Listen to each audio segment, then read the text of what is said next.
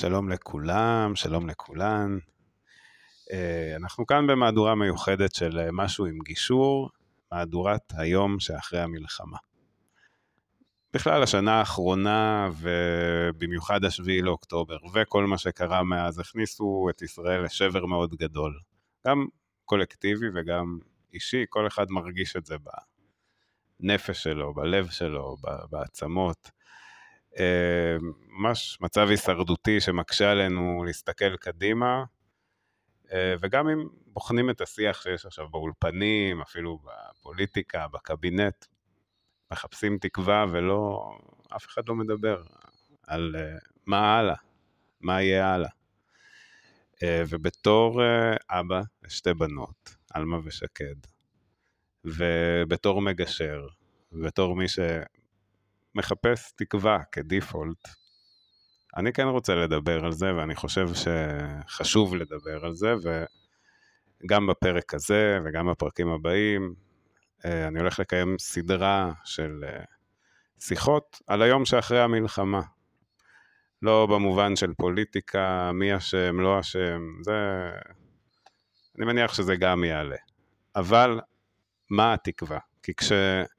זוג מגיע אליי לחדר הגישור והוא נמצא בשבר מאוד גדול ומתקשה לראות קדימה, השאלה הראשונה שאני שואל אותו זה איך אתם רואים את החיים שלכם בעוד שנה, בעוד חמש שנים, כשהם טובים. תפתחו את הפריים, תראו משהו אחר. ואז, מה אתם צריכים כדי להגיע לשם? ואז מתחילים בנייה. אין דרך אחרת. אה, אז אני דניאל הרוש, אני מגשר, יועץ תקשורת לשעבר, אבא של עלמה ושקד, כמו שאמרתי, שכל זה בעיקר בשבילן. ואת הפרק הראשון אני רוצה לפתוח עם אה, אדם שאני מאוד אוהב, שחזר עכשיו גם משלושה חודשים של אה, מילואים בחזית, אבי בוסקילה. אהלן. אהלן. מה, מה קרה? אני רואה שמה שאמרתי קצת... פשוט שלחת אותי לחשוב, זו גישה טובה ובריאה אה, לפתוח את הפריים. אני מסתכל רגע יותר רחב. זה מאוד קשה עכשיו. זה מאוד קשה. אה, הביטוי אה, מסתכלים דרך כוונות אה, הפך להיות אה, משהו מאוד מוחשי בחודשים האחרונים, אה, וכולם רואים מין אה, תמונה מאוד צרה. אני מקווה שנצליח uh, תוך כדי השיחה אולי לצרף uh,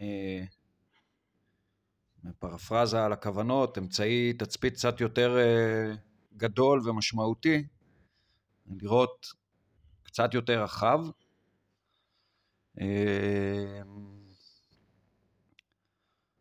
ואני כבר אה, אתנצל מראש אם יהיו לי פרקי חשיבה קצרצרים תוך כדי. לא, בשביל זה אנחנו כאן. אנחנו בהכלה להכל. אה, זה, זה, זה מאוד קשה לפתוח את הפריים, הוא כמעט נסגר אוטומטית בתקופה הזאת. אה, אבל דווקא לאנשים כמוך, ש... ו, ובגלל זה עניין אותי מאוד לדבר איתך בהקשר הספציפי הזה, כי אני חושב שאין הרבה אנשים שמכירים את החברה הישראלית טוב כמוך, דרך החוויות חיים שלהם, כי למי שלא מכיר, אתה, אתה גדלת בפריפריה במושב, בסביבה מאוד ימנית, אה, קצין בצבא, גיי, אה, התמודדת על ראשות מרץ, אה, מנכ"ל שלום עכשיו, מנכ"ל או מזכ"ל? כן. זה לא משנה. אז באמת, ועוד הרבה דברים, אני לא אפרוס את כל הרזומה שלך, אבל, אבל אלה באמת נגעת ב, ו, ובאת במגע עם קבוצות כל כך שונות בחברה הישראלית, שזה, ש, שאני חושב שהיום, כשאנחנו, כל ה, הרי כל הדבר הזה התחיל מזה שאנחנו לא באמת מצליחים לדבר. עזוב להסכים, להסכים זה שלב מתקדם, וגם לא חייבים להסכים, אבל לדבר, להקשיב, לשמוע, להכיר בכאב של הצד השני, אני אפילו עוד לא מדבר על הפלסטינים, נגיע גם לזה. אה, כל הדיון סביב הרפורמה, ההפיכה. אף אחד לא עצר רגע להקשיב מה הצד השני באמת רוצה. ואני... נכון, אנחנו נמצאים ב... כבר כמה שנים טובות בהמון המון אה, סיבובים של אה, קרבות אגרוף. אני המון פעמים מדבר מול קהלים שונים, אה, בני נוער, אנשים מבוגרים, חוגי בית, אה, הרצאות, הרצאות להט"ביות, אה, הרצאות על מוסר, הרצאות על צבא ושירות משמעותי, וזה באמת רבדים ואנשים ופלחים שונים באוכלוסייה הישראלית. ואני משתמש המון ב... בדוגמה של אה, קרבות אגרוף, של אה, מתאגרפים שכלואים בזירה ואין תוצאה שהיא תיקו. צריך לנצח. והדרך לניצחון היא מורכבת מהמון דברים. יכול להיות ניצחון בנוקאוט, ויכול להיות ניצחון בנקודות. ובאופן כללי אנחנו חיים במקום שהוא חי בטורים מאוד מאוד גבוהים כל הזמן.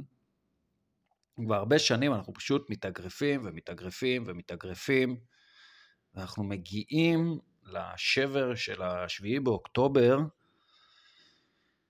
עם המון משקל על הגב. אנחנו מגיעים לאירוע הזה אחרי קורונה, ואז נכון. עוד שנה של הפיכה משטרית, ואז אירוע השביעי באוקטובר, שכבר עברו ממנו שלושה וקצת חודשים, ואצלי בראש זה קרה לפני שעתיים, ואנחנו... כן, נראה לי אצל כולם. בתוך הדבר הזה. אמ, אנחנו כישות מותשים לחתיכות, ממש מותשים לחלוטין. אנחנו מאוד מאוד עייפים ועייפות, וזה הרבה יותר קשה מכאן להתחיל לחפש תקווה, או לזרוע זרעים של תקווה, או אה, לפעול אה, אקטיבית כדי לייצר תקווה, כשאנחנו זוכרים שיש לנו אחים ואחיות במנהרות או במבנים הרוסים בעזה, החיים שלהם בסכנה, אה, וזה לא מאפשר לנו באמת לעצור. לעצור רגע ולחשוב. אני אפילו מרגיש שאנחנו מאוד פוחדים מלעצור רגע ולחשוב. כי המשמעות של לעצור ולחשוב תהיה שאולי יצוצו מחשבות שאנחנו לא מסוגלים להכיל כרגע. אני, אני מבין מה אתה אומר, לגמרי, זה באמת מאוד קשה. אבל אני חושב שדווקא בגלל שיש לנו אנשים שנלחמים שם, ואנשים שחטופים שם, ושכנראה כל יום הוא גיהנום שעובר עליהם, בשבילם, מי ששם, כמובן, אי אפשר, אין לצפות ממנו שהוא אה, יהיה במשהו אחר חוץ מזה, אני, יש לי חברים שחזרו לשבת או זה, ובטעות כאילו זרקתי איזה משהו שהוא מעבר ל... צריך עכשיו רק אה, לנצח, למוטט, והם אמרו לי, עזוב, עזוב, עזוב, אנחנו לא שם, אנחנו לא שם, רד מאיתנו. ואני ממש מכבד את זה, כי אני באמת חושב שהם לא מסוגלים כרגע. אני מאוד חושש מהיום שזה יסתיים והם יחזרו והם יגלו מה, מה היה פה, אבל בדיוק בשבילם, מי שכן מסוגל לעשות את המאמץ. כי אני רואה שהפוליטיקאים לא עושים את זה. אני, אגב, אני, לא, אני גם לא לגמרי, באופוזיציה. אגב, אני לגמרי איתך. אני, אני, אה, ביד אחת ממש רוצה שקט, בגישה מאוד אגואיסטית ו... אנושית. אנושית, אני חושב, אבל, אבל אני גם מודע לזה שזה אגואיסטי. אני, אני צריך שקט. אני... זה... אני הייתי בחומת מגן, והייתי בלבנון השנייה, והייתי בצוק איתן, והייתי בחרבות ברזל, ונלחמתי בכל האירועים האלה, ועוד הרבה שנים של שירות סדיר. והפעם הזאת היא שונה דרמטית מכל האחרות. למה? קודם כל, כי הבנו שאנחנו לא בלתי מנוצחים. זו תובנה קשה מאוד לאומה שעמוד השדרה הכי בסיסי שלה הוא התקומה. אה, אומה שהנרטיב המעצב שלה הוא שואה, והנרטיב המתהווה שלה כבר 70 שנה הוא תקומה. תקומה ולעולם לא עוד. וכש... וכשזה קורה, אירוע כזה, אז האמון מול המערכות השלטוניות קורס, האמון מול המערכות הביטחוניות קורס, האמון בין האנשים קורס. אתה אה, דיברת על זה בפתיח בהקשר של גישור בין אנשים שבאים לצורך העניין להיפרד. כן. זה מאוד דומה. זה זה, זה הדבר. להיפרד אבל להמשיך להיות שותפים. להיפרד ולהמשיך להיות שותפים, כי יש, תראה, אני מעריך שבעבודה שלך הכי פשוט זה אם מגיע זוג שאין לו ילדים ואין לו נכסים ואין לו...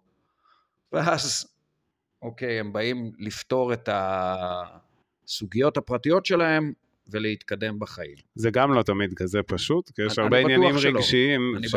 שמדברים עליהם ופותחים אותם. כשאין נכס משותף, כמו אדמה, בית, גדר, איום, אז אולי יותר קל, אולי, אני לא יודע מספיק טוב, אני מעריך שיותר קל לפרק רגע את המורכבויות.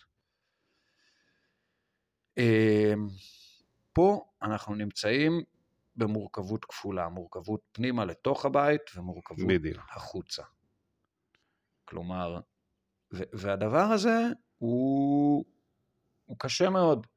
עכשיו, אתה מכיר אותי מלא שנים, אני אופטימיסט גדול מטבעי, אמ,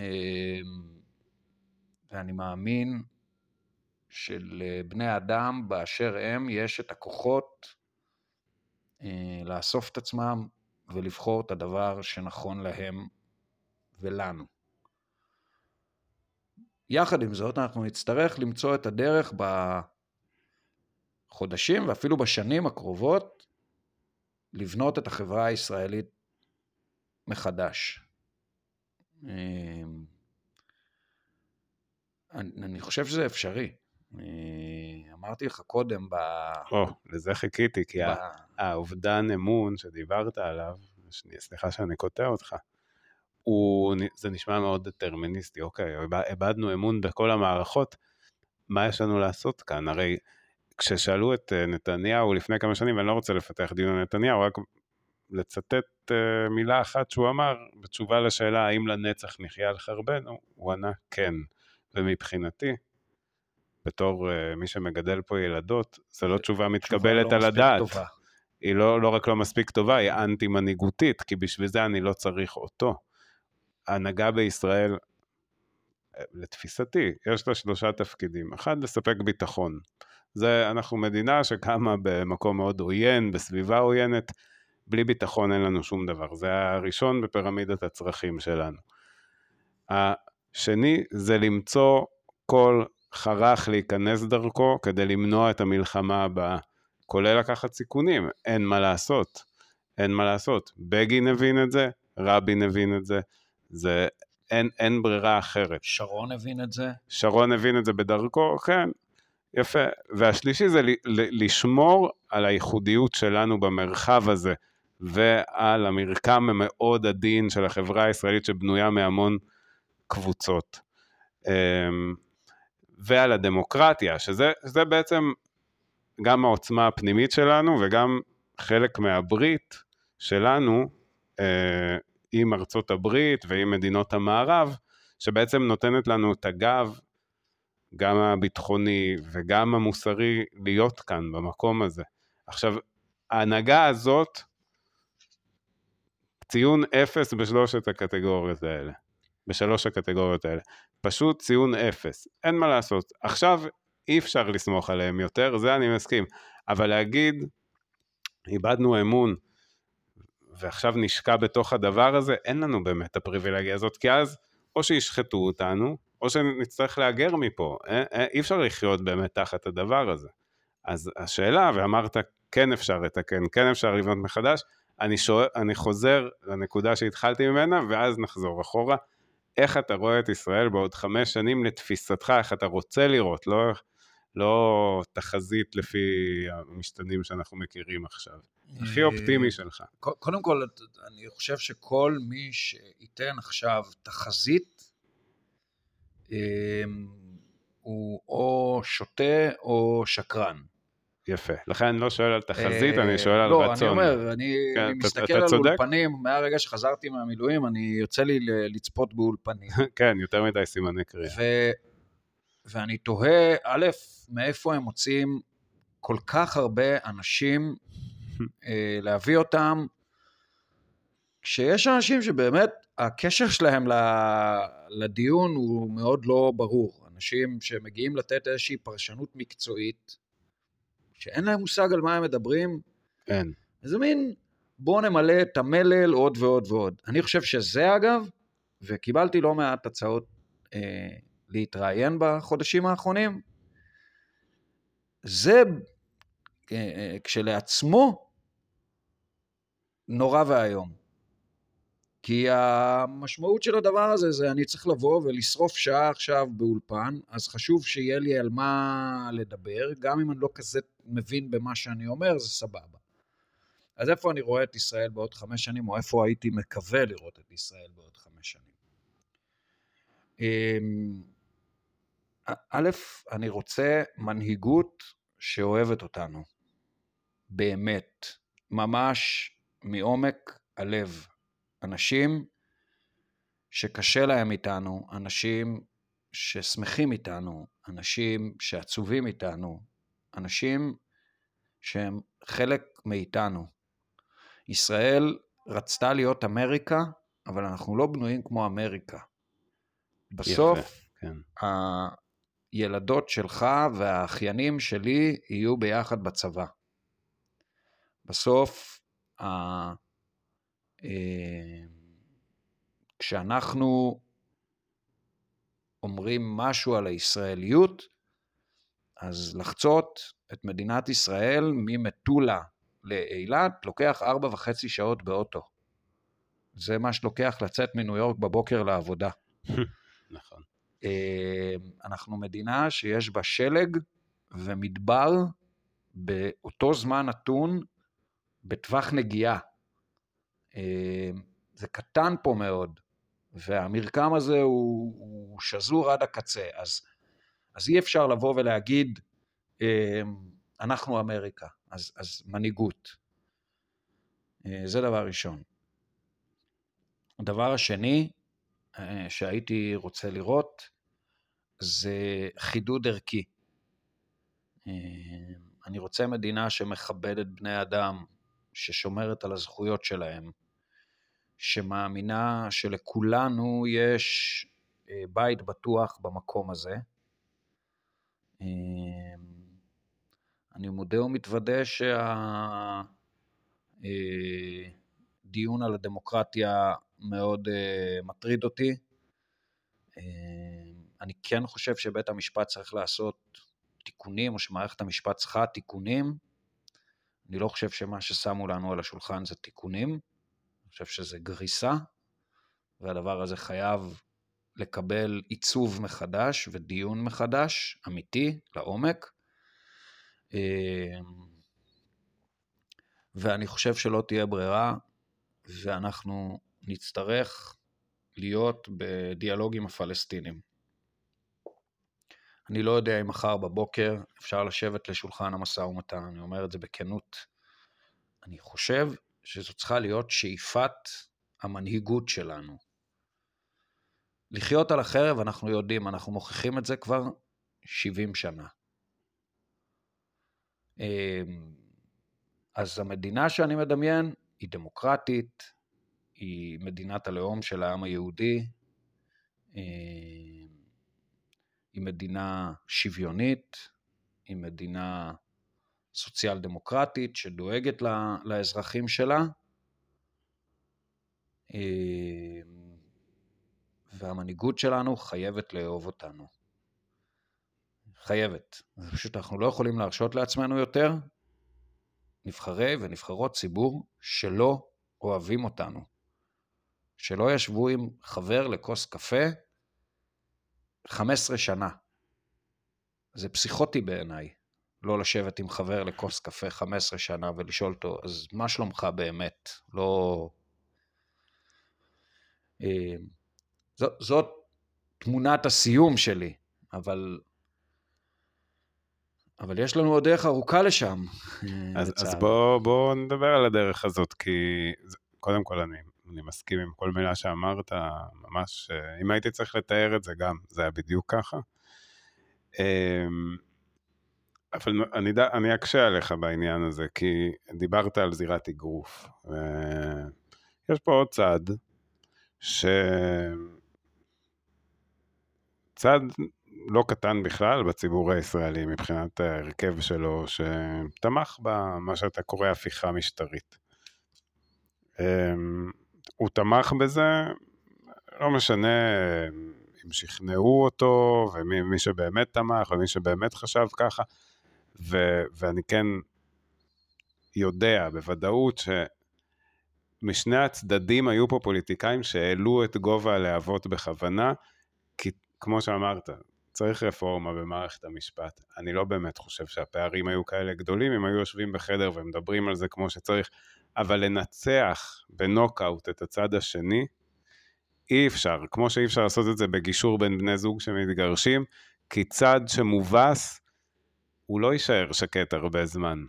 חד משמעית. זה, זה... אז איך אנחנו מושיטים יד אז... לצד הזה, מה אנחנו פספסנו שם? אז לא חייבים אה, להסכים אגב, איתם. אגב, אני לא רוצה לדבר uh, כרגע כ... אתה יודע, כשמאלני או כנציג עמדות שמאל, אני רוצה לדבר כבן אדם. Uh, גם לי זזו הרבה ברגים במוח בשלושה חודשים האחרונים. וכתבתי פוסט uh, מאוד מפורט על זה שאני מרגיש הרבה יותר בטוח במלחמה מאשר בחוץ. Uh, מרגיש שהרבה יותר מוגן לי כשאני שם מאשר כשאני כאן. כי כשאני כאן, אז כל מה שטורחים להראות לי זה את השברים. וכשאני שם, כל מה שטורחים להראות לי זה את החלקים השלמים. וזה דיסוננס שקשה מאוד לחיות איתו. כן. ולכן גם דיברתי על האולפנים קודם. אמ, למה לא סוגרים את האולפנים וחוזרים למתכונת שידור רגילה רגע? מה... בוא נגיד את האמת, השיקול שלהם זה רייטינג, ו... מעולה. וזהו, זה השיקול היחיד. זה השיקול שגם מוביל פוליטיקאים במדינת ישראל, וזאת הסיבה ש... אנשים מאוד בינוניים. רפורמה משפטית הפכה להיות הפיכה משטרית. רייטינג ועוד ועוד ועוד ועוד ועוד אה, הזרמה של חוסר הסכמות לתוך החברה, כי זה מחזק את המעמד של ראשי המחנות. נכון. זה לא מחזק את המחנות. ושל האולפנים. זה מחזק את המעמד של ראשי המחנות ושל נכון, האולפנים. נכון. בערוץ אה, כזה או כזה, מתלוננים על אה, איתמר בן גביר ומראיינים אותו ארבע פעמים בשבוע. ומהצד השני, הוא מתלונן על כל האולפנים ומתייצב כל פעם שקוראים לו. ובמערכת הזאת, במערכת היחסים הזאת, זה גז לייטינג ציבורי. ממש ככה. כי אנחנו יודעים מה קורה, אתה ואני נגיד, יודעים מה קורה מאחורי הקלעים. אתה גם יודע מצוין מה קורה מאחורי הקלעים בכנסת. פתאום אתה יכול להגיע למזנון ולראות שני חברי כנסת שלפני שנייה טינפו אחד על השני מעל הפודיום, יושבים ואוכלים צהריים ביחד, וסוגרים את ההסכמות שלהם. זה נכון, אבל הבנתי שבכנסת האחרונה זה כבר לא היה ככה, אני כבר לא שם, אבל... יכול להיות, אבל הרבה שנים זה עבד ככה. וגם אנחנו יודעים שיש נושאים, יש קיזוזים עדיין, נכון. ויש הסכמות עדיין, ויש חקיקה משותפת עדיין, ויש שיח מתחת לפני השטח עדיין. אה, אז בתוך הדבר הזה, כשאני אה, מגיע לשיחה פוליטית בעזה, אני יודע מה נקודת הקצה שלה. אני יודע מה תמונת הסיום. תמונת הסיום, ולא חשוב מה קרה באמצע, היא אה, כוס קפה וחיבוק. והרגליות. זה, רואים שלא הייתה במלחמה האחרונה, דניאל, יש הרבה יותר טוב מהרגליות. לשמחתי, לשמחתי. מביאים אה, חתיכת כן, אה, עוגות. סינבונים, אה, עוגות שמרים, מה שאתה רוצה. לא הרגליות. אבל אני אומר, התמונת סיום היא ברורה. וברגע ש- שמצג הסיום אה, מובן, הלהבות הרבה פחות גבוהות, והוויכוח הוא הרבה פחות אה, נוקב או קשה. לא, הוא, הוא נוקב, הוא לא קשה. הוא לא סופי, הוא לא סופני, הוא לא שריפת גשרים. ויש בו הקשבה. הוא ויכוח שמאפשר להגיע לנקודת הקצה הזאת. גם אם אין הסכמה. גם אם אין הסכמה. אבל אתה יודע מה יש, וזה חוויתי בכל הדיונים הפוליטיים? יש נכונות לפשרה. יש הבנה שתהיה פשרה. שצד אחד יצטרך להתפשר במקום מסוים, והצד השני יצטרך להתפשר במקום אחר, ותהיה פשרה. אני אגיד לך משהו. לא. יוכרע כאן, כמו שאמרת, אה, לא יהיה כאן נוקאוט. עדיף שלא יהיה נוקאוט, כי כי כולנו נסבול מזה, אבל, אבל מה שאתה מתאר, מעבר לעניין של המדים, ואתה יודע, האחווה וה- והמשימה המשותפת, אתה יושב עם הבן אדם ואתה מסתכל לו בעיניים. אנחנו מנהלים את הוויכוחים שלנו מאחורי המקלדת, וזה מאוד קל ש... להפוך את הצד השני לדמון ככה. נכון. אתה לא יודע, אתה לא רואה את הכאב שלו, יכול להיות שהוא כותב עכשיו משהו והעיניים שלו משדרות כאב ואתה לא יודע.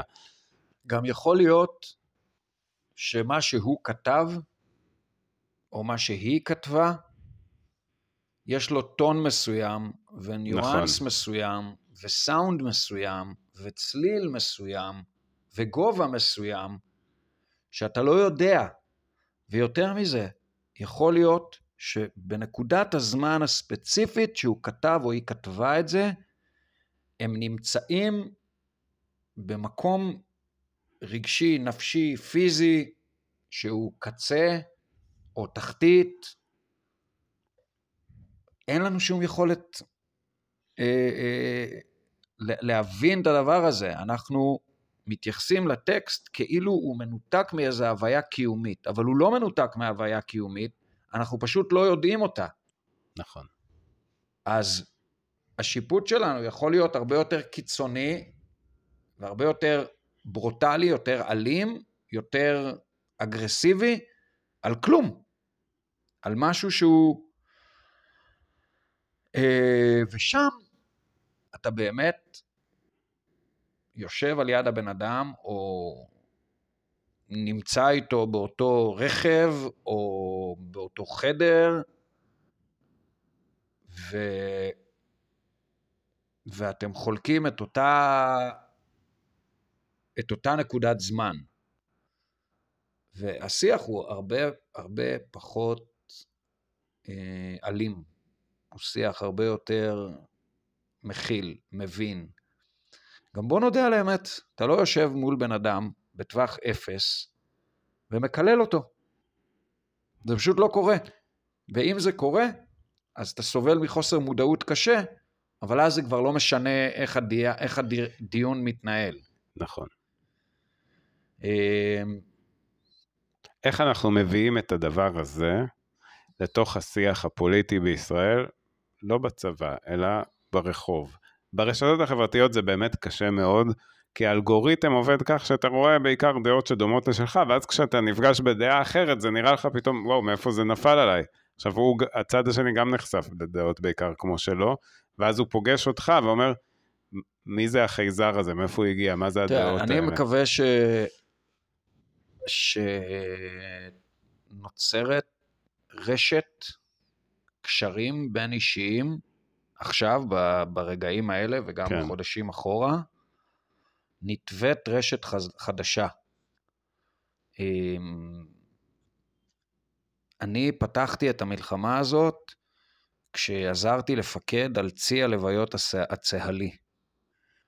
עבדתי במשך שבוע וחצי בלב הרבנות הראשית. אני אה, קצין, שמאלן, הומו, אה, חילוני, עובד בלב הרבנות הראשית. עם אנשים שלכאורה ביני לבינם אין דבר וחצי דבר. ומה גיליתי? גיליתי שהם באו להתנדב בהמוניהם, אמנם בעבודת הזיהוי, אבל בכנות אני אגיד לך, אני לא הייתי מתחלף עם אף אחד מהם לעולם. גיליתי שלתפיסה האלוהית שלהם יש ערך כשאתה בא לעשות עבודה כזאת, כי אם אתה לא מאמין שיש משהו גדול ממך בעולם, אתה לא יכול להתייצב מול פני הרוע בצורה כל כך אה, ישירה ובלתי אמצעית. גיליתי אנשים שמפחדים כמוני מאותם דברים, שמודאגים כמוני מאותם דברים, שזה נשמע כאילו אני לא חי כאן כשאני אומר את זה. אני חי כאן, עובדתית. הרבה שנים לא יצא לי לבלות המון זמן אינטנסיבי בקרב אוכלוסייה חרדית, ו- ולראות את ה... לראות אותה מבפנים. ואני עוד יחסית מנוסה בתוך מרחבי החברה החרדית. אנחנו נדבר על אנשים שלא, אף פעם לא בילו איתם. והם מאוד ריגשו אותי, והם מאוד נגעו בי, וזה היה מאוד אנושי וקשה מאוד לחלוק את החוויה הזו ביחד. ופתאום מצאנו את עצמנו מדברים על החיים ומגיעים להסכמות. ומגיעים לפשרות, וגם מגיעים למחלוקות. כלומר, גם יש דברים שלא הסכמנו עליהם, אבל זה קרה. אה, ומשם אני מדלג לעזה, ומוצא את עצמי בהרבה שיחות כאלה, מכל מיני סוגים. ו... תראה, בעיניי מצג הסיום של המלחמה כבר מונח על השולחן. מה הוא? אמ, אני חושב שהחמאס ידרוש, אני חושב שהחמאס הקיף את המנהיגים שלו בחטופים ובחטופות שלנו.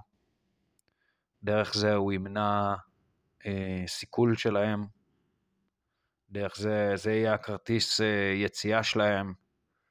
אני מעריך שהם יצאו למצרים, ומשם הם יטוסו לאחת המדינות, וברגע שהם יהיו על המטוס, אנחנו נקבל את החטופים שלנו, מי שמהם, אה, נקבל אותם חזרה.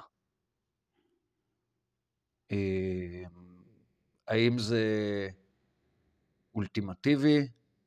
לא. אבל אני לא יודע אם יש משהו אולטימטיבי בכל הסיטואציה שאנחנו חיים בה. אמ, אבל אני חושב שזה מצג הסיום, אני חושב שישראל חייבת לקחת אותו. אמ, ואז להסתכל אחורה ולהתחיל לעבוד על החוסן החברתי שלנו, על איחוי השברים, על איחוי הפצעים, על תיקון המבנה המעמדי של מדינת ישראל. להסתכל באומץ להרבה מאוד שברים שיש בתוך החברה ולהתחיל להדביק אותם ולבנות את הפסיפס, זה קצת קלישאתי להגיד, אבל, אבל לבנות זה, את הפסיפס הזה כן, מחדש. כן. כן. זה מצג סיום קשוח. אה, אבל יש, יש דרך לעשות את זה. יש על אמת דרך לעשות את זה, מי שרוצה לראות את זה מוזמן לשולחן שישי של אימא שלי. אה, מעניין, מה? ריימונד. כי יושב שם, אה, יושבים שם אני ושמרי, הדעות הפוליטיות שלנו ידועות, ויושב שם אח שלי שהצביע לבן גביר, ועוד אח שלי שהצביע לביבי, ועוד אח שלי שהצביע לבני גנץ, אה, ואימא שלי שהצביעה למפלגת העבודה, ואבא שלי שהצביע ליאיר לפיד, ו... ובתוך השולחן הזה מתנהלת שיחה כל הזמן.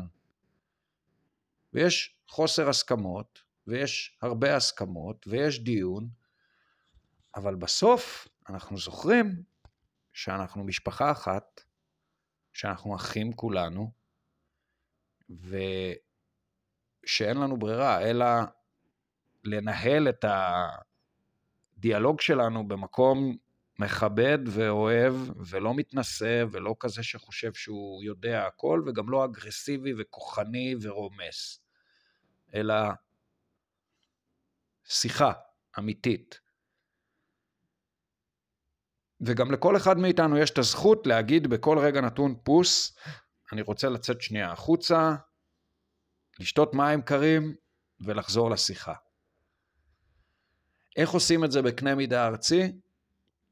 אמ, אני אשאל את זה כדי לחדד לך, אני רוצה... אוקיי. הרי בסופו של דבר, המדינה הזאת קמה עם כל הפלגים השונים שהיו בציונות, והיה איזה סיפור משותף. ידענו לספר סיפור משותף, זה היה מאוד ברור אז, העם שלנו עבר מה שהוא עבר באירופה, בתפ... וידענו שאנחנו צריכים את המדינה הזאת כדי שהיא תהיה המקום הכי בטוח לכל יהודי בעולם שירצה לבוא הנה. זה היה הסיפור. עבר זמן, זה, הסיפור הזה, הדפים שלו קצת הצהיבו, וחלק קצת שכחו אותו, והתחילו לספר סיפור חדש, וקמה כל התנועה של, שהיא יותר משיחית, ו, ו, והפכה למשהו הרבה יותר גדול, מש, שכבר ממש אוחז בהגה של השלטון, ואין לנו באמת סיפור משותף היום. ככה אני מרגיש, ואני, ואני גם חושב שאם לא נמצא אחד כזה, משהו בסיסי, ברור שעליו אנחנו נמשיך uh, להתווכח ולריב, ויהיו לנו תפיסות שונות, זה היה גם בהקמת המדינה. גם אז היו חילוקי דעות על האופן, לא כולם הסכימו, לא כולם רצו שנכריז בתאריך הזה, ועל אה, תוכנית החלוקה ואוגנדה, היו תמיד ויכוחים, תמיד. אבל היה משהו משותף. היום אני מרגיש שאין, שכל קבוצה יש לה את הסיפור שלה, את הנרטיב שלה, והיא לא מוכנה לוותר עליו. אז, אז יש לנו משהו משותף, יש לנו. אני... אני, אני שמח שאתה אומר את זה, כי אני יש, ממש רוצה לשמוע יש, משהו כזה. יש לנו משהו משותף. המשהו הזה הוא אה, היסטוריה, המשהו הזה הוא אה, ביטחון, לא במובן של אה, צבא וטילים, אלא במובן של ביטחון אחד בשני. אמ, אני כן חושב שבשנתיים, שלוש האחרונות, אה, זה התפורר מאוד. אני חושב שלהנהגה שלנו יש אחריות כבדה על העובדה שזה מתפורר, מכיוון שזה אה, תמה שלטונית.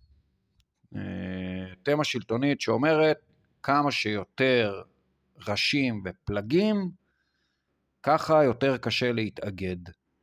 וזה מאפשר שליטה יותר פשוטה. זאת הייתה התמה כלפי פלסטין, חמאס ורשות פלסטינית, וזאת הייתה התמה פנימה לתוך החברה הישראלית. זאת אותה תמה בדיוק ש... שמופעלת עלינו. אבל יש לנו היסטוריה משותפת ויש לנו שאיפות משותפות. אה, גם אם הקצה שלהן הוא טיפה שונה, רוב הבסיס הוא דומה. כולנו רוצים לחיות במדינה אה, מתוקנת, כולנו רוצים בסך הכל לחיות במדינה חופשית. אני גיליתי שהתנועה המשיחית היא מאוד חזקה תקשורתית, מאוד חזקה ברעש, אבל הייתי צריך להיזכר שבקצה שלה היא שישה מנדטים. אז למה כשזה קורה במפלגת העבודה אנחנו אומרים איזה קטנה ולא משפיעה, וכשזה קורה בתנועה המשיחית אנחנו אומרים, וואו, בן גביר יהיה ראש ממשלה? הוא לא יהיה ראש ממשלה. וגם בתוך הציונות הדתית, אני בשלושה חודשים האחרונים גיליתי כל כך הרבה מתנגדים לבן גביר, זה ממש שימח אותי. ממש... כן. אה... אני חושב שגם שם קרה משהו. גם שם קרה משהו, חד משמעית. ואגב, זה עוד משהו שהוא מאוד משותף לנו. השבר הזה, הנורא, הוא, הוא גרם לנו רגע לחזור לבייסיק, ולשאול את עצמנו מי באמת השותפים שלנו, ועם נכון. מי באמת אנחנו יכולים לדבר. אתה יודע, אני חזרתי עכשיו, ובניתי לעצמי מין אה, אסטרטגיית יציאה מהמלחמה. וקבעתי שאני פוגש אנשים במשורה, ממש מעט, ורק אנשים שבא לי לראות. אה, גם כתבתי לך את זה בוואטסאפ, אני חושב. נכון. אה, ואז עוד יותר התרגשתי שהסכמת. בצדק. אני, אני אה, קבעתי לעצמי שאני לא רוצה אירועים המוניים, אני לא רוצה להיות במקומות שיש בהם המון אנשים. אז זה ציר אחד. הציר השני, קבעתי לעצמי שאני אשתדל, אני באמת משתדל, לפעמים אני נופל בזה, אבל אני באמת משתדל להימנע מלהגיד דברים נחרצים ומוחלטים וחד משמעיים. אני לא יודע מה מוחרד, מה, מה, מה הוא חד משמעי עכשיו. יש לי המון שאלות ותהיות וברורים פנימה והחוצה מול עצמי ומול העולם. נשבר משהו מאוד מאוד בסיסי בנחרצות שהסתובבתי איתה אה, טרם האירוע הזה. וכשאני קורא אנשים מאוד נחרצים, הדבר היחידי שיש לי להגיד להם, נשמות, אתם בהתקף חרדה. זה ממש ככה. אתם חייבים אה, ללכת לשתות מים קרים ולמצוא... זה מה ששבר עושה, או שהוא גורם לך להתקבע עוד יותר ולהתחפר בעמדות שלך לגמרי. מתוך חרדה, או להתחיל לשאול הרבה שאלות שהן מפחידות וקשות, אבל חייבים לשאול אותן. ולכן קבעתי אסטרטגיית יציאה, ולכן אני לא כל יום שואל את עצמי את כל השאלות, כי אני אקבר תחת מערום השאלות ואין סוף התשובות. אני כן מרשה לעצמי אה, לשאול שאלות. אני כן מרשה לעצמי לערער ולפקפק בדברים שאמרתי באופן מובהק. עכשיו, ברור לי ש... תן לי דוגמה ישמעו- למשהו או, כזה. ברור לי שישמעו את זה שמאלנים ויגידו, הנה הוא התפכח, וישמעו את זה ימנים ויגידו, יש, הוא התפכח. לא, אה, צר לי להרוס לכל הצדדים בעת ובעונה. לא התפכחתי משום דבר. מי ששמע דברים שאמרתי לאורך השנים יודע שאני תמיד חשבתי שחמאס הוא ארגון טרור איום ונורא שצריך לפרק לחתיכות. אני פשוט לא בטוח שצריך להילחם בו רק בצבא. יש עוד שיטות להילחם בחמאס. אחת מהן זה להתחיל לנהל איזשהו משא ומתן ולשים על השולחן תוכניות לתקווה. מהצד השני, אני מאמין שצריך את הצבא הכי חזק בעולם, ואני מאמין שצריך לשמר את הזכות להגיב ולהגן על עצמנו בכל רגע נתון. אז לא התפכחתי משום דבר, אלה שני דברים שאמרתי תמיד, פשוט עכשיו הרבה יותר נוח לי להניח אותם אחד ליד השני. ואתה יודע מה הכי מדהים? זה הבסיס של השמאל הציוני. ממש נכון. לבנת היסוד. ולאורך כל השנים האחרונות, זה תמיד נשמע בחצי היסוס, או לא נשמע בכלל. אמ, אמרתי לעצמי וגם לחברים במלחמה שזה לא מקרי שעשיתי שירות סדיר בנחל, וזה לא מקרי שחזרתי, לאורך כל השנים שלי עשיתי מילואים בנחל, וגם עכשיו חזרתי לנחל, כי הסמל של הנחל הוא מגל וחרב. ו... ובעיניי זה הסיפור המשותף שלנו, זה הנרטיב המשותף שלנו. אנחנו לא מחזיקים רק חרב, ואנחנו לא מחזיקים רק מגל. אנחנו צריכים את המגל כדי לבנות, כדי להתרחב, כדי לזרוע, כדי לקצור, כדי להקים חיים, ואנחנו צריכים שתהיה לנו חרב כדי שאם מישהו ינסה לגדוע את מה שבנינו, נדע לעמוד מולו. זה ממש הנאום של אה, משה דיין על הקבר של רועי רוטברג, ב- ממש בשנות החמישים, הוא היה הרי מנחל עוז, או ניר עוז, אה, לא זוכר, אחד מאלה, ונהרג, הוא אמר, זה יד אחת תמיד תצטרך להיות על החרב, וביד השנייה אנחנו נצטרך לבנות את הארץ שלנו. זה אז- היה ככה וזה נשאר ככה. אז לא הכרתי את זה, אבל זה מאוד משמח אותי. ואני אגיד לך עוד משהו אה, בהקשר הזה. תראה מה קורה למוזיקה הישראלית. תראה איך פתאום שלושה חודשים אין לנו יותר רימיקסים אמריקאים מוקפצים ומתוקים. חזרנו למצוא איזה קול ישראלי עמוק, צלול, מתוק במידה, מנחם מאוד. יש אין סוף קאברים מדהימים.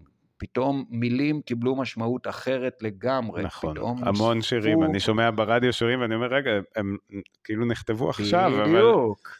פתאום טקסטים הפכו להיות אחרים. פתאום אה, אה, אה, מבצעים ומבצעות, זמרים וזמרות, כותבים וכותבות. פתאום אתה שומע משהו והוא אחר. וזה, וזה קרה עכשיו. אז בתוך כל האפלה האיומה הזאת ובתוך הבור הזה שכולנו אה, יושבים בו, יש, יש תקווה. התקווה הזאת מתרגמת למציאת הקול הפנימי, האמיתי, הבסיסי שלנו כאזרחים ואזרחיות במקום הזה. אה, והחזרה לנרטיב של לבנות ולהגן, אבל לבנות. אה, וחזרה למקום הזה שהוא אה, מנחם ושומר ואוהב. אני לא התחברתי לאורך כל המלחמה הזאת לסיסמאות הריקות, אבל התחברתי לתודה בקשר שאמר לי הקצין, שחיפקתי אותו אה, למשימה, וידעתי שאנחנו יכולים לא להסכים על שום דבר ברמה הפוליטית, אבל אני הייתי שם כמה שעות טובות כדי לוודא שהוא מסיים בריא ושלם את משימותיו, והוא היה שם כמה שעות טובות, כשהוא יודע שאני שומר עליו, ושמה שהוא עושה זה בשביל שגם אני אוכל לחיות חיים טובים ושלמים. וואו. וזה בסוף הנרטיב שלנו, זה הדבר שלנו, זה הסיפור שלנו. הסיפור שלנו הוא לא המלחמה בעזה. מלחמה בעזה יכולה למצוא את עצמה בתור מלחמה בלבנון, בתור מלחמה בכל מקום אחר. אבל העובדה שאנחנו נחזור לסמוך אחד על השני, אחד על השנייה, העובדה שאנחנו נדע שאין לנו רק חרב, שיש לנו גם מגל, העובדה שאנחנו נמצא, כמו במוזיקה, את הקול הפנימי הייחודי שלנו מחדש, שלא נתבייש להשמיע את הסאונד הזה לציבור ובעולם, בהרבה מובנים זאת תהיה החלוציות של 2024, 2025 וקדימה. ואני ברמה האישית, אה, אני כל הזמן עכשיו מחפש את הדרך הנכונה אה, להתחיל לייצר את הדבר הזה. לא רק במעגלי שיח, אה, שזה חמוד, אבל... אלא בעשייה אמיתית, בהרמת הכנפיים של השולחן ולאפשר מצד אחד לכל השדים והמפלצות לצאת מתחת לשולחן או מתחת למיטה ולעמוד, להתמודד איתם, ומצד שני להגיד, אנחנו עדיין בתוך הבית, והבית הזה הוא של כולם, שלך, שלי, שלך. זה, זה, אלה ממש טקסטים שמזכירים לי את מה שקורה בתוך חדר הגישור, כי זה בדיוק העניין. הבית נשאר בית, גם אם הוא מתפצל לשני בתים, הוא בית, משפחה זה בית. משפחה נשארת משפחה, גם אם ההורים נפרדים.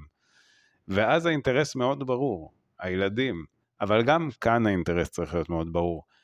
אלה החיים שלנו, אנחנו חיים כאן ביחד, אף אחד לא ייעלם, סמוטריץ' לא ייעלם. גם כאן האינטרס שלנו הוא הילדים. חד משמעית, אבל. אבל אני רוצה להוסיף רגע בזמן שנשאר לנו, כי, כי באמת מה שאמרת הוא, הוא, אני חושב שדייקת מאוד את הדבר של הסיפור המשותף, שזה מה שחיפשתי לשמוע, כי אני כבר הרבה זמן מסתובב ואני אומר, מה, מה הסיפור? וזה יפה, המגל והחרב, אבל עוד, אם הייתה עוד יד, או נצרף את זה ליד של, ה, של המגל, אנחנו, יש לנו גם שכנים. נכון. והשכנים האלה גם לא ייעלמו. ואנחנו נכון. נצטרך ללמוד לחיות לצידם. נכון. או, ש... או איתם, אבל אנחנו נצטרך לעשות את זה. ו- ושם האתגר עוד יותר גדול, כי הוא גם קשור לאתגר הפנימי, כי בלי איזשהו, איזושהי אחידות פנימית, אי אפשר יהיה לזוז שם, כי כל ראש ממשלה שינסה לזוז שם טיפה, הוא יסיים אולי כמו רבין, אולי לא יודע איך, אבל, אבל פה החברה הישראלית נמצאת בהדחקה עמוקה, ככה אני מרגיש, ועכשיו עוד יותר, כי אנחנו שומעים מכל uh, כיוון את הרעיון הזה, שמה ההבדל בכלל בין הרשות הפלסטינית לחמאס? רק בטקטיקה הם כולם נאצים. ו- ואני אומר, אני אומר את זה כבן אדם שמתעסק בקונפליקטים, במשברים ביום יום שלו. אני מוכן לדבר עם כל אחד שמוכן לדבר איתי. זה לא אומר שאני אסכים איתו, זה לא אומר שאני אוותר לו על משהו, אבל הנהגה הישראלית לא, יכול, לא יכולה שתהיה לה את הפריבילגיה לא לדבר. זה, זה בדיוק העניין. אבל אני... איך עושים את זה? איך באים עם זה לציבור? הציבור כאן כל כך חרד מהדבר הזה. אבל אנחנו כבר שנים, אין פה מנהיגות מובילה, יש כאן מנהיגות נגררת. שנים כבר. שנים יש כאן מנהיגות שעוסקת בה ולא בנו. ושוב, אנחנו התחייבנו לא לפתוח שיחה על, על נתניהו, ואני לא אכנס לשיחה על נתניהו, כי, כי אני חושב שהמציאות שמכה בנו בכזאת עוצמה, היא תוצר של מדיניות מוגדרת. זה לא הפתעה, לצערי. זאת הפתעה. אין ספק. האירוע הוא הפתעה.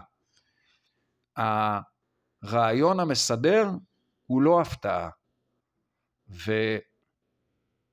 ולכן אני אומר, אנחנו נצטרך לדעת, אני מעריך שבזמן היחסית קרוב, אה, להגיד, אנחנו נוצרים את הרובים ואת התותחים, ואנחנו עוברים לשולחן. וזה קרב לא פחות קשה אה, בשום מובן, גם במובן האנושי, כי האינסטינקט החייתי הבסיסי שלנו הוא להכריע את הצד השני, לשמחתנו או לצערנו, כל אחד ייקח את זה לאן שהוא רוצה, הם פה, אנחנו פה, אנחנו פה, על כלל המורכבויות והחלקים שלנו, וההיסטוריה מוכיחה שהדרך היחידה שבה אומות שורדות משברים גדולים זה אה, דרך הסכמות. אין כמעט, אה,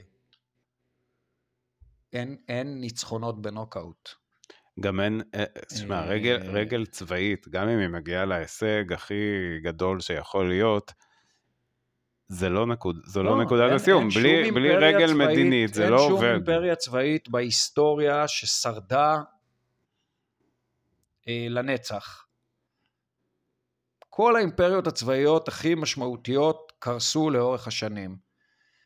היום העולם מסדר את עצמו במבנה אימפריאליסטי אה, שונה, אה, מדינות כמו סין אה, צומחות והופכות להיות אימפריות, וזה עוד לפני שהן מנפנפות בדגל הצבאי שלהם. כן. כלכלית, הם כן, אימפריה כן. שמחזיקה את רוב הכסף בעולם ויכולה להחליט מי יותר חזק או מי מנצח. זאת אומרת, גם שם הבינו שנשק זה לא הדרך היחידה. אנחנו נצטרך לדבר, אנחנו נצטרך למצוא את ההסכמות. אני מעריך שיהיה פה תהליך אה, רב-שלבי. שלב הראשון יהיה אה, לאפשר שיקום של הרצועה, ומהצד השני החזקת שליטה ביטחונית באיזושהי קונספציה שצריך להגדיר אותה. יש לי הרבה רעיונות על זה, אבל אה, זה דורש עוד אה, שמונה פרקים. אה, הדבר השני, יהיה איזשהו כוח בינלאומי שלוקח את הניהול על הדבר הזה, מנהלת השיקום. והדבר השלישי יהיה נסיגה סופית של כוחות צה"ל מתוך הרצועה, אבל היא עדיין תהיה באיזשהו סוג של פירוז, לא סוג של, אלא פירוז. והדבר האחרון יהיה בנייה של מערכת יחסים אה, שתתחיל בעגבניות ומלפפונים, ואני מקווה שתסתיים ביותר מזה. אני לא רואה איך אנחנו, איך זה לא קורה ככה, ואנחנו מצליחים לחזור או לצאת מהבור שאנחנו שרויים בו. אוקיי, נכריע את עזה. בינינו אני אומר לך, היא די מוכרעת. נכריע את עזה, אבל עזה תישאר. אבל מה, מה הלאה? בדיוק. אה, האם אנחנו רוצים שהילדים שלנו ימשיכו לחיות תחת טילים? לא. לא תהיה ברירה. יהיה פה איזשהו אקט הידברותי, גם אם ברמת המיתוג שלו הוא לא ימותג כתהליך השלום. פשוט יקרה. אה, איך עושים את זה עם הציבור? מנהיגות. זה התפקיד של מנהיגות. מנהיגות לא יכולה כל הזמן לשלוח את האצבע החוצה, להרגיש את הרוח, ואז להחליט על בסיס מה שהציבור אומר. אנשים נבחרים כדי להוביל החלטות קשות. ואני אגיד משהו שהוא לא מצופה ממני להגיד אותו, ובכל זאת אני אגיד אותו. אני מאוד מקווה שהממשלה הבאה שלנו תכיל 70% מהציבור הישראלי, אולי אפילו 80% מהציבור הישראלי. כולל ערבים, כולל חרדים, כולל ציונות דתית שרוצה ומוכנה לנהל דיאלוג על הכוונות אה, והמטרות שלה, כולל אה, מפלגות שמאל שיהיו ערוכות לפשרות על האידאות שהם הציגו לאורך אה, כל השנים. למה? אני לא קורא לה ממשלת שינוי, אני קורא לה ממשלת ריפוי. אנחנו, אנחנו צריכים לעסוק במשותף, לא להעלים את השברים, לא להתעלם מהכאבים. אתה יודע, אני עוסק בספורט. אה, הדרך הכי טובה לשקם אה, פציעה בספורט היא מצד אחד לאפשר מנוחה לאיבר הפגוע, ומצד שני לתת לו לעבוד. אה, אז, אז זאת ההמלצה שלי גם לציבוריות הישראלית. מצד אחד, לחבק, לעטוף, לחמם, לקרר, מצד שני, להמשיך לעבוד על זה, לא לעצור ולוותר. אבי, אה, אני רוצה ממש להודות לך, כי אני, אה, אני יוצא מהשיחה הזאת יותר אופטימי ממה שבאתי. סידרת לי גם כל מיני דברים בראש שלא... מצאתי להם את המילים הנכונות, ואני בדרך כלל מוצא מילים, אבל... אתה איש של מילים, ב- דני. ב- אתה ב- מצא מילים. בתקופה הזאת אני, אני מחפש מילים, אני גם מחפש מעשים.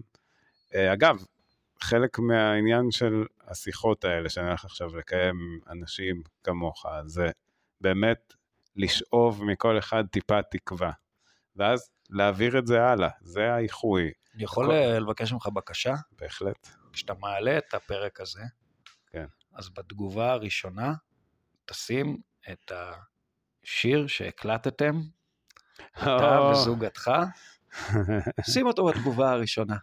אה, וואו, זה היה ממש בהתחלה, היינו ב... כאילו, זה, זה, איך אמרת, על, על פצע, על פציעה, אה, אה, לתת לזה, לעטוף את זה, זה כאילו, אתה יודע, חיפשנו צליל, חיפשנו כל דבר שאפשר, ו... זה פגש אותי בלילה קשוח, והרגשתי שהנחתם אה, אה, מגבת של אלוברה על הכווייה. אני זוכר, אתה, אתה היה- שלחת לי הודעה, וגם עכשיו אני מתרגש. ממש זה, הרגשתי שהצלחתם לצנן אותי, והלכתי הצידה, ונתתי לעצמי קצת אה, לבכות ולפרוק, וחזרתי לעבודה יותר אז, אה, אז אנחנו, כשניסינו אה, לשיר את זה, אה, עצרנו הרבה פעמים את ההקלטה, כי, כי פשוט בכינו. אה, זה, זה היה הדבר, כל צליל הוא כזה, זה, אבל זה, זה הדבר, כאילו, לא צריך לפחד מזה. צריך לבכות, לא, זה בסדר. לבכות. אגב, במלחמה הזאת, אני, אני, אני לא אגיד שאני שמח מזה, כן, אבל אני רואה המון גברים בוכים, נכון, כל, בכל מקום. נכון. וזה לא היה פעם, וזה, וזה מעודד, כי, כי זה אומר שאנחנו נפתחים והכל יוצא.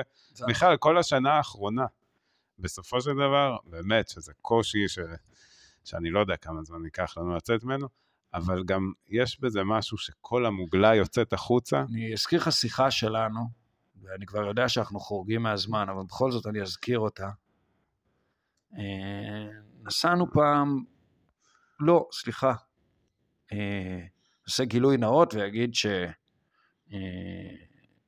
שניהלת את התקשורת שלי בקמפיין אה, שלי לראשות מרץ, והייתה לנו איזו שיחה בלילה, ודיברנו על זה שישראל לא עברה אף משבר גדול ומהותי, שהשבר הכי גדול שלנו הוא מלחמת יום כיפור. נכון. ושבעצם לא עברנו התכה. האמריקאים עברו את מלחמת האזרחים, נכון. והצרפתים עלו על הבסטיליה, והגרמנים הייתה להם שואה, והודו התפרקה מהקוליונליזם, והבריטים נאלצו לוותר על השליטה שלהם בים, ו- ולנו לא היה משבר דרמטי, קיצוני, גדול. בטח לא לדור שלנו, לא, אולי רצח רבין, לא, אבל... לא, רגע, ו- רגע. ולא לצמוח ממנו. כן. אמ, אז עם כל העובדה שאני שבור מהמקום הזה ומרוסק כבר מה, מהתקופה האחרונה, אולי, אולי זאת הקרקע שממנה זאת יצמח תמיד משהו. הקרקע, אין, אין ברירה אחרת, זה או שאנחנו נופלים לתהום, או שאנחנו בונים עכשיו משהו שבאמת יהיה אחר לגמרי, וה, ואם אנחנו יוצאים מזה, אנחנו נצא מזה, אחרי השיחה הזאת אני יותר בטוח, אה, אנחנו נצא מזה הרבה יותר חזקים. זה לא, זה לא קלישאה. אני, לא, ב- זה אני לא באמת, קלישאה, אני זה אומר את זה מתוך עבודה יומיומית עם זוגות, שאני רואה שבסוף המשבר הזה, הם מצאו ביחד הסכמות, והם יוצאים משם, והם פשוט עולים על מסלול המראה, והחיים שלהם מגיעים למקום כל כך טוב, אני רואה אותם נכון, אחרי שנה. לקחת בדיוק את הטכניקות שאתה עובד איתן וליישם אותן גם ב- בסקייל גדול ורחב, גם על הציבור. אפשר. משבר זה משבר. רק עניין של בחירה, בדיוק, אתה בוחר להיכנס אם להיבנות מזה הזה. או לשקוע. אה, ואנחנו כמדינה, אין לנו את הפריבילגיה לשקוע, כי כמו שאמרת, האינטרס שלנו זה הילדים, אנחנו לא נגדל ילדים במדינה שוקעת, נכון, זה לא יקרה. נכון. אה, אבי, אני רוצה להגיד קודם כל שאני מאוד אוהב אותך, ואני שמח. שחזרת, ואיזה כיף. כיף. שנפגשנו. תודה. כיף, ונעשה שיהיה כיף באופן כללי, כי בסוף, אתה יודע, תודה שדיברת איתי על זה, ותודה שהייתה לך סבלנות, כי אמ, כפי ששמת לב, אני כזה מנסח כמה פעמים תוך כדי שאני מדבר, כי אני מרגיש זה שיש כולנו, לזה- זה ה... דווקא היית די קוהרנטי. אתה דווקא בסדר. לא, לא, אמרתי לך, אתה נתת לא, לי אני צוחק. תקווה, אבל עזוב, אם עוד אנשים ישמעו ויקבלו מזה תקווה, עשינו את שלנו. הלוואי. אז יאללה, אה, תעבירו הלאה אם אהבתם, אם אהבתם, ונתראה בפרק תכתבו לי אם הבא. יש לכם רעיונות מגניבים לאיך מייצרים את השיח הזה ב- ברחב. יאללה, בוא נעביר את זה הלאה. בואו נעביר את זה הלאה. להתראות. ביי.